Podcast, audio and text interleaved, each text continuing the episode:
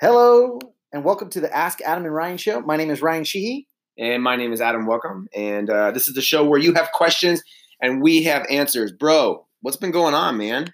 Well, first off, we're recording this episode live from ICE 2019 here in Schaumburg, Illinois. Illinois Computing Educators Conference. Super great conference, about 45 minutes outside of Chicago. And um, yeah, man, it's been a, it was a good day, and uh, a lot of great educators in uh, in Illinois. A lot of fun people. It's always great connecting with those people you know on social media, in person, uh, as kids would say, IRL in real life. But uh, what else has been going on, man, in your life? Uh, not much, man. Just busy, busy. Yesterday, you know, uh, was at school for most of the day. Uh, it was funny because uh, teachers were bundling up and we are all cold because it was 55 degrees and raining. and then we, I roll up here last night. It's like nine degrees outside. So uh, yeah, it was chilly this bit, morning. A little bit different. Yeah, and uh, your wife is expecting. My, well, my, I mean, kind of. She's not gonna. she's not gonna like to hear that when she listens to this episode. my dog is. Your wife's dog is ex- is expecting. Okay, yeah, right. Good, yeah. Good, so we played we played a game this morning. Uh, I showed Adam the X-ray of the dog's stomach. Um, so puppies are, are arriving at the Sheehy house anytime now, and so we are trying to see how many vertebrae and skulls we could identify in the picture, and we at like seven, eight. Uh, so we'll see. Last last time, last litter, they said uh, seven, and then so after seven, we took her to the vet to make sure that everything was good, yeah. and then another one popped out on the X-ray table. Oh wow! So uh, so the we'll mom's a yellow lab, the dad's a yellow lab. So if people are looking for a puppy, they can like message you yeah, potentially. Hit me up. Hit me up. Right? Hit Great puppies. Up. I almost got one the last round, but we decided not to. So um, just too much going on. they will be the most handled puppies yeah. you would ever be able to get. Handled, Super awesome dog. Super awesome dog. Handled by the Sheehys and the Welcome. Yes. I'm sure they'll be yes. there all the time. Many children. So yeah. cool, man. You want to get started? Let's do it. So if you have if you have an interview for an admin position and you only have 30 minutes to talk talk to the school district, what do you talk about and what what do you make sure to include? So I think you know in a in a admin position interview, you obviously want to talk about your philosophy of education and kind of making sure that you are telling the story of who you are and what you would want to do in the building. Um, I think too often in, in, educators and for especially for admin position change their messaging to make sure that it fits within the lines of what the uh, district has done or has always done or wants to do. And I, I think for me, it was really important to be real and to be truly authentic because I want to make sure if you're hiring me, I want to make sure you know what you're getting. Mm-hmm. This is what I'm going to do. This is what I'm going to try to do. This is the areas that I want to grow in because I want to be authentic. I don't want to come in and fit a mold. Um, I am my own mold, and you know, I think that we have so much to offer as educators to sh- just really make sure that you include your philosophy about education.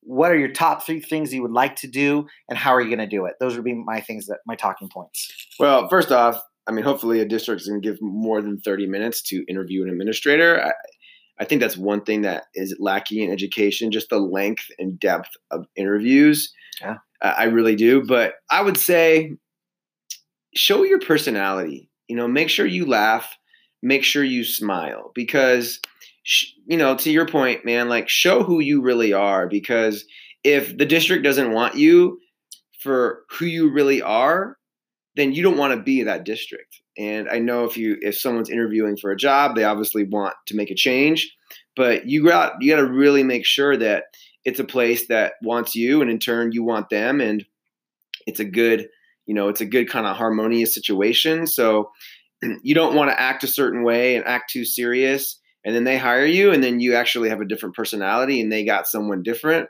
it's kind of like dating and marriage. You, you got to get to know the person before you yeah. really make that commitment. So I would say, you know, with that 30 minutes, just try to make as many connections with the people at the interview panel as you can, and uh, yeah, see what happens. Yeah, the so, interview interview is like a speed date. It is speed dating. Is, you're yeah. speed dating the table. Yeah. Uh, question two: How involved have you been, or not? And this question is directed to Ryan and myself in steering your own kids toward exceptional educators classes or away from burnt out educators classes. Well, my kids don't go to my school. Uh, I'm not the principal at my kid's school, and I know the principal at my kid's school, and she knows who I am, but I have not done any steering or any type of uh, meeting with the principal to to like get them to the teachers that I think they should have because to be honest, I, I really don't know. The only time I would ever do that is if my older child had an experience that my wife and I felt was not positive. Would I then go talk to the principal about my my younger child? I'm not going to listen to rumors at the pool or at the soccer field about teachers when we've had no experience with my older child having them. You know, with that being said, uh, when I was a principal, uh, another colleague of mine in the district had his daughter at my school and I'd call him up and be like, "Hey, man, like, what do you think?" And we would talk and talk through it. And most times it was like, "Hey, you, whatever you think, uh, I trust you." So I know that does go on, but I would say only if needed would I ever kind of interject into the situation yeah, for me, you know, I have four kids that were all actually three at the same time in school. Um, my oldest is in middle school now, and kind of the same thing. Um, my oldest kind of he kind of set the path of different teachers. Um, it's weird because my second, my and my third, my son and my daughter have had different teachers. Um, I've never asked. I work in the same district mm-hmm. where my kids go to school, but I don't I'm not the principal of their school. Um, I've never asked the principal, "Hey, can you make sure my kid gets this teacher or that teacher?" Um, it has been. I have experienced that. You know, my kids have gotten a teacher that I was kind of a little unweary about, a little mm-hmm. leery about, and wasn't wasn't too sure. So you know, I give them the benefit of the doubt, and as the year goes on, I have no problem sitting down and having that conversation with those teachers, saying, "Hey, this is what I'm seeing. This is what I'm hearing. What can I do? What can I do to support you?"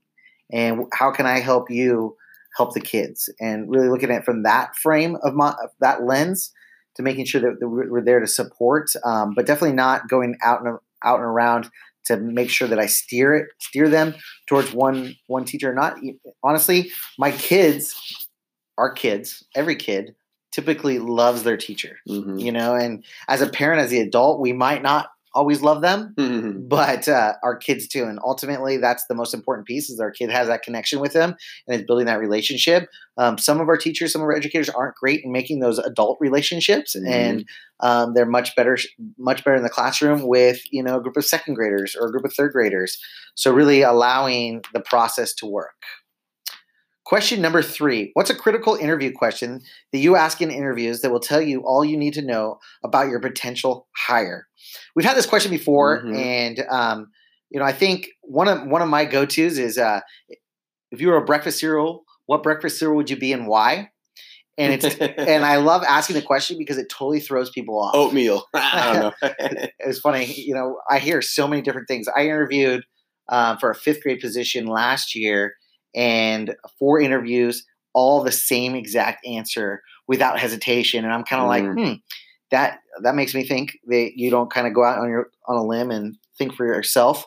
Um, it was Lucky Charms with uh, Lucky Charms. That was people's thing. And I said, okay, I can get that. You know, I, am definitely I would go with uh, Captain Crunch with Crunch Berries. Oh my gosh! You know, some leadership, but able to have fun with the Crunch Berry part in there. All right, all right. You know, um, my uh, one of my secretaries asked once, she's like, "What would I be?" And I said, I, "Fiber one," you know, and so we had a good laugh about that.